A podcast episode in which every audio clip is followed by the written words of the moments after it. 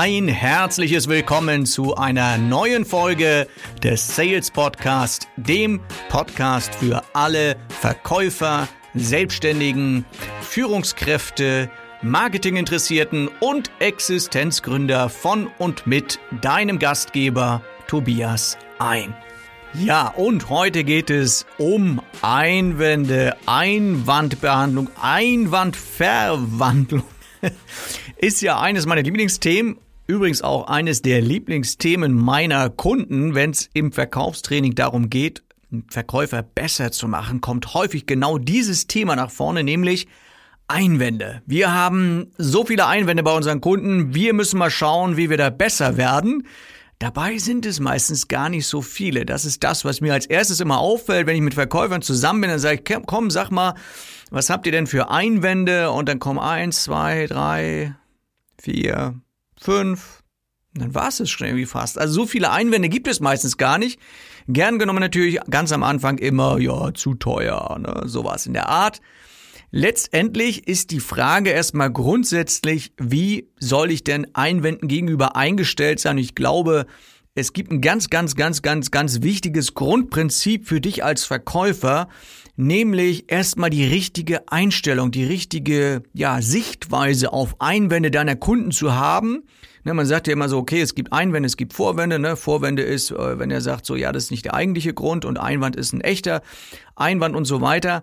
Und dann fühlen wir uns vielleicht immer ein bisschen blöd. Ja, wir haben uns, wir haben gut performt, wir haben gute Bedarfsanalyse gemacht, wollen ja unser Produkt verkaufen, unsere Dienstleistung und dann kommt irgendwie ein Einwand. Ja, ein Einwand ist aber was Gutes. Und äh, dessen solltest du dir immer bewusst sein als Verkäufer, dass wenn du einen Einwand bekommst von deinen Kunden, du ja immer noch die Chance hast, ihm etwas zu verkaufen, ihn zu überzeugen davon, dass du cool bist, coole Produkte hast und coole Dienstleistungen. Und da gibt es natürlich verschiedene Methoden. Übrigens, ich verwende ja gern das Wort Einwandverwandlung statt Einwandbehandlung. Behandlung hört sich immer an, so als ja, wäre das irgendwie eine Krankheit, die man behandeln muss. Es ist was Positives, es ist was Gutes. Stell dir vor, der Kunde bringt gar keinen Einwand. Was passiert dann? Er sagt nichts und er kauft nicht. Ganz schlecht, weil du weißt nicht, warum er nicht kauft. Deswegen sei froh, wenn ein Einwand kommt. Die Frage ist natürlich, was kann ich tun? Nun gibt es natürlich 463 verschiedene Einwandbehandlungstechniken, die ich dir alle sagen könnte und du könntest sie alle auswendig lernen und wärst immer noch kein besserer Verkäufer. Vielleicht wäre das gut für dein Gedächtnis, das zu trainieren, aber letztendlich wirst du dadurch nicht unbedingt ein besserer Verkäufer. Und glaub mir, je mehr Einwandbehandlungstechniken du kennst, desto weniger wirst du ein guter Verkäufer sein, weil es damit überhaupt gar nichts mal eben zu tun hat. Einwandbehandlungstechniken helfen dir im Verkauf genauso weiter, wie wenn du Hunger hast, ein Rezeptbuch dir weiterhilft, den Hunger zu bekämpfen. So, das heißt, die Einwandbehandlungstechnik ist vielleicht eine Methode, ja, eine argumentative, eine sprachliche Methode, mit der du jemanden vielleicht überzeugen kannst. Aber es bringt dich noch lange nicht in die Situation, deinen Kunden zu überzeugen und den Einwand in einen Auftrag zu verwandeln. Äh, übrigens, eine Frage letztens im Seminar, die bei mir aufgetaucht ist, wie werde ich denn richtig spontan? Also wie kann ich denn äh, ja Spontanität üben? Oder äh, es fällt mir das richtige Wort nicht ein. siehst, ich bin auch nicht spontan. So, also wie, wie kann ich denn das üben? Ja. Und ähm, ich ähm, ja, ich glaube, man kann Spontanität tatsächlich nur üben und äh, Spontanität ist halt keine Technik. Also du kannst eine tolle Technik irgendwie haben, dann kommt trotzdem keine Spontanität, weil wo kommt denn die Spontanität her? Die Spontanität kommt daher, dass du ganz, ganz, ganz, ganz, ganz viele Möglichkeiten in deinem Kopf irgendwo versteckt hast, die du zack im richtigen Augenblick hochholst und äh, mit der richtigen Antwort sozusagen deinen Kunden ähm, überzeugst. Und diese Spontanität, die kommt nur durch Übung. Das heißt, je mehr du dich mit deinen Einwänden beschäftigst, je mehr du überlegst, wie du diese Einwände kontern kannst, desto besser wirst du werden. Und desto spontaner wirst du werden. Und äh, ich möchte dir heute mal nur sieben Ideen mitgeben. Sind gar nicht so richtig Techniken. Kann man Techniken nennen, aber ich gebe dir mal so sieben Ideen mit. Und das reicht eigentlich schon fast. Also ich, ich sage mal, diese sieben Einwandbehandlungstechniken, sage ich jetzt mal in Gänsefüßchen, wenn du die drauf hast, und die sind wirklich nicht schwer, äh, dann kannst du ganz tolle Einwandbehandlungsmethoden herleiten für dich, die zu dir passen. Denn eins ist auch klar, so ein eingeübter Satz wird dir auch nicht weiterhelfen, weil das nicht du bist. Deswegen musst du deine eigenen Sätze haben und die kannst du herleiten mit diesen sieben Methoden, mit diesen sieben Möglichkeiten, über die ich jetzt hier mit dir kurz sprechen möchte. Meine Lieblingsmethode Nummer eins ist und bleibt Humor.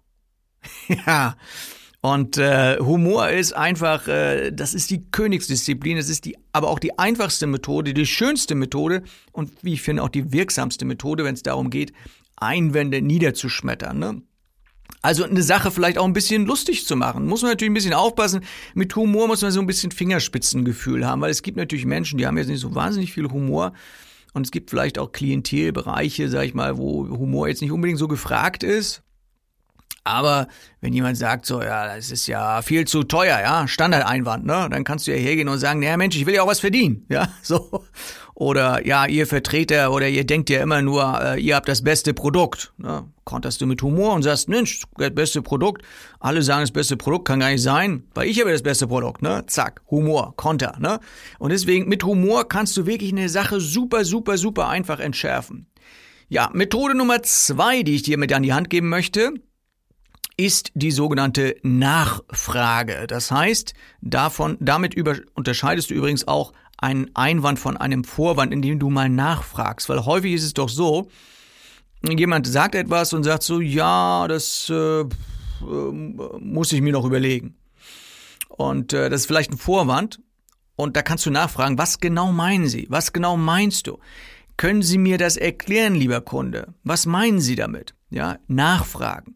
Mit Nachfragen kommst du an den Kern des ganzen Problems. Und deswegen, wenn du so ein bisschen das Gefühl hast oder nicht so ganz zufrieden bist mit dem Einwand, den der Kunde dir gibt, hak nach, frag nach, schäl ihn so ein bisschen, wie so eine Zwiebel. Die Methode Nummer drei ist die Metapher. Die Metapher, ähm, ja, die Metapher ist im Prinzip ein, ein, ein Bild, was du deinem Kunden gibst, damit er sozusagen kann, es ist wie. Also eine Metapher ist, es ist wie, ja. Äh, jemand sagt zum Beispiel so, ähm, ja, aber äh, das funktioniert ja nicht gleich sofort. Also es funktioniert ja nicht, das Produkt oder wie auch immer. Ne? Und dann kommst du mit einer Metapher und sagst so, ja, wenn Sie ein Musikinstrument spielen, wie oft haben Sie denn geübt? Bis sie richtig spielen können. Sag, ja, klar, muss ich immer wieder üben. Sehen Sie, und deshalb müssen Sie unser Produkt auch immer wieder einsetzen. Ne? So, also eine Metapher. Etwas ist wie. Punkt, Punkt, Punkt. Okay?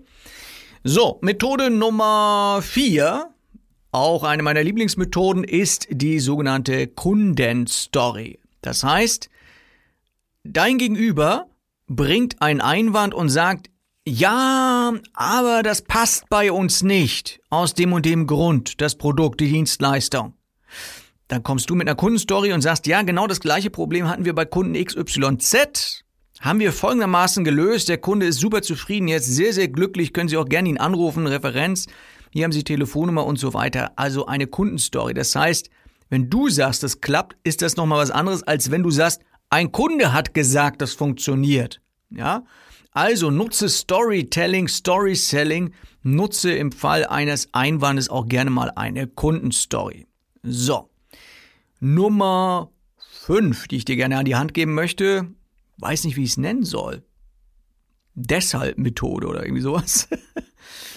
ähm, und die heißt so, weil sie halt einfach auch so funktioniert. Jemand bringt dir einen Einwand und du sagst, ja, deshalb. Oder genau deshalb. Oder genau darum. Und genau aus diesem Grund. Punkt, Punkt, Punkt. Und so argumentierst du auch sehr, sehr gut gegen einen Einwand. Ja, jemand sagt zum Beispiel, ja, aber das ist ja noch ganz neu auf dem Markt, dieses Produkt. Ja, deshalb komme ich ja auch zu Ihnen. Ich weiß, dass Sie immer das Beste, das Neueste und Innovativste haben wollen an Produkten und Dienstleistungen, ne? so als Beispiel. Also mit deshalb ist auch ganz interessant, wenn du überlegst, es muss einen deshalb Grund geben, findest du meistens auch einen. Ja, jemand kommt mit einem Einwand und du sagst deshalb und dann kommt dir irgendwie spontan schon direkt eine mögliche Antwort. Das war Methode Nummer 5. Jetzt kommt Methode Nummer 6. Habe ich auch keinen tollen Namen für gefunden. Ich nenne sie mal Ist das so Methode. Ist das so Methode. Fragezeichen, ja. So, also jemand gibt dir etwas und äh, sagt, ja, ähm, die Lebensdauer dieses Produktes ist ja sehr gering. Und dann kommst du mit Zahlen und sagst, ist das so? Und dann kommst du mit Zahlen um die Ecke und zeigst, nee, im Vergleich zu vergleichbaren Produkten vom Wettbewerb und so weiter ist die Lebensdauer, Lebenszyklen viel länger, weil man muss berechnen und so weiter, die ganzen Nebenkosten, bla bla bla. Ja? Ist das so Methode? Das heißt, du fragst nach, du stellst etwas in Frage, ob es denn wirklich so ist und dann machst du einfach einen Gegenbeweis. Damit kann man mit dieser Methode übrigens sehr gut Einkäufer überzeugen. Die siebte Methode funktioniert nicht immer, aber oft. Und äh, ja, die habe ich einfach nur genannt Übergehen-Methode. Das heißt, es gibt manchmal Dinge, die kann man einfach auch übergehen. Also da muss man jetzt nicht so wahnsinnig drauf rumreiten und versuchen, Leute zu überzeugen.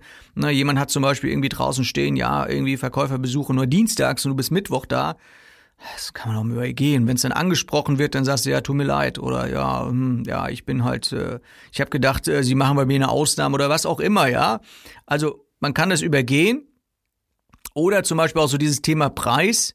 Da ist auch ganz häufig, gerade wenn der Preis, die Frage nach dem Preis am Anfang kommt, macht es häufig Sinn herzugehen, zu sagen so, nee, da gehe ich jetzt nicht so direkt drauf ein, ich, ich überspiele das mal, das Ganze und äh, gehe erstmal die Bedarfsanalyse rein, zeige ein paar Produktvorteile, mache eine Produktpräsentation und dann komme ich irgendwann mit dem Preis. Ja? So, das waren wieder sieben Ideen, sieben Punkte, zum Thema Einwandverwandlung. Und wenn du sagst, Mensch, das Ganze möchte ich gerne mal ein bisschen üben, das möchte ich gerne mal ein bisschen, da möchte ich mal ein bisschen tiefer einsteigen, da möchte ich gerne mal ein bisschen mehr machen, dann habe ich zwei Ideen für dich, was du machen kannst. Und du sagst so, jupp, ich will ein Top-Verkäufer werden, dass ich richtig schön spontan immer bin, wenn ich irgendwo rausgehe zum Kunden. Das erste ist am 27.09., am 27. September, treffen sich alle verkaufsbegeisterten Zuhörer dieses Podcasts in Hamburg. Wir treffen uns in Hamburg zum Live-Treffen. Das Ganze nennt sich Sales Day. Dort treffen wir uns und machen ein richtig, richtig, richtig cooles Verkaufsseminar. Ähm, nicht nur, weil ich dort bin, sondern weil ihr dort seid und wirklich eure Ideen mitbringen könnt. Ihr könnt sagen, Mensch, wollte ich schon immer mal mit einem Verkaufstrainer durchsprechen. Hier, ich habe ein Business, ich habe spezielle Kunden, ich habe ganz komische Kunden, ganz tolle Kunden, was auch immer. Bring deine Herausforderungen, die du hast, mit. Wir arbeiten an echten Beispielen. Und wenn du mehr Ideen brauchst oder wenn du mehr Infos brauchst zu diesem äh, Tag, äh, findest du unter sales-day.de. Da kannst du dir auch ein super günstiges Ticket holen und dann sehen wir uns im September in Hamburg. Und wenn du sagst, nee, ich äh, bin total zugeschneit, ich komme nicht raus aus meinem Dorf, dann machst du das Ganze online und sagst, ich mache einen Online-Kurs mit Tobias, sales-onlinekurs.de. Also eins von den beiden Sachen, denke ich mal, solltest du mal machen. Für kleines Geld, entweder Sales Day oder Sales Online-Kurs. In diesem Sinne wünsche ich dir eine fröhliche Woche, dein Sales Coach Tobias ein.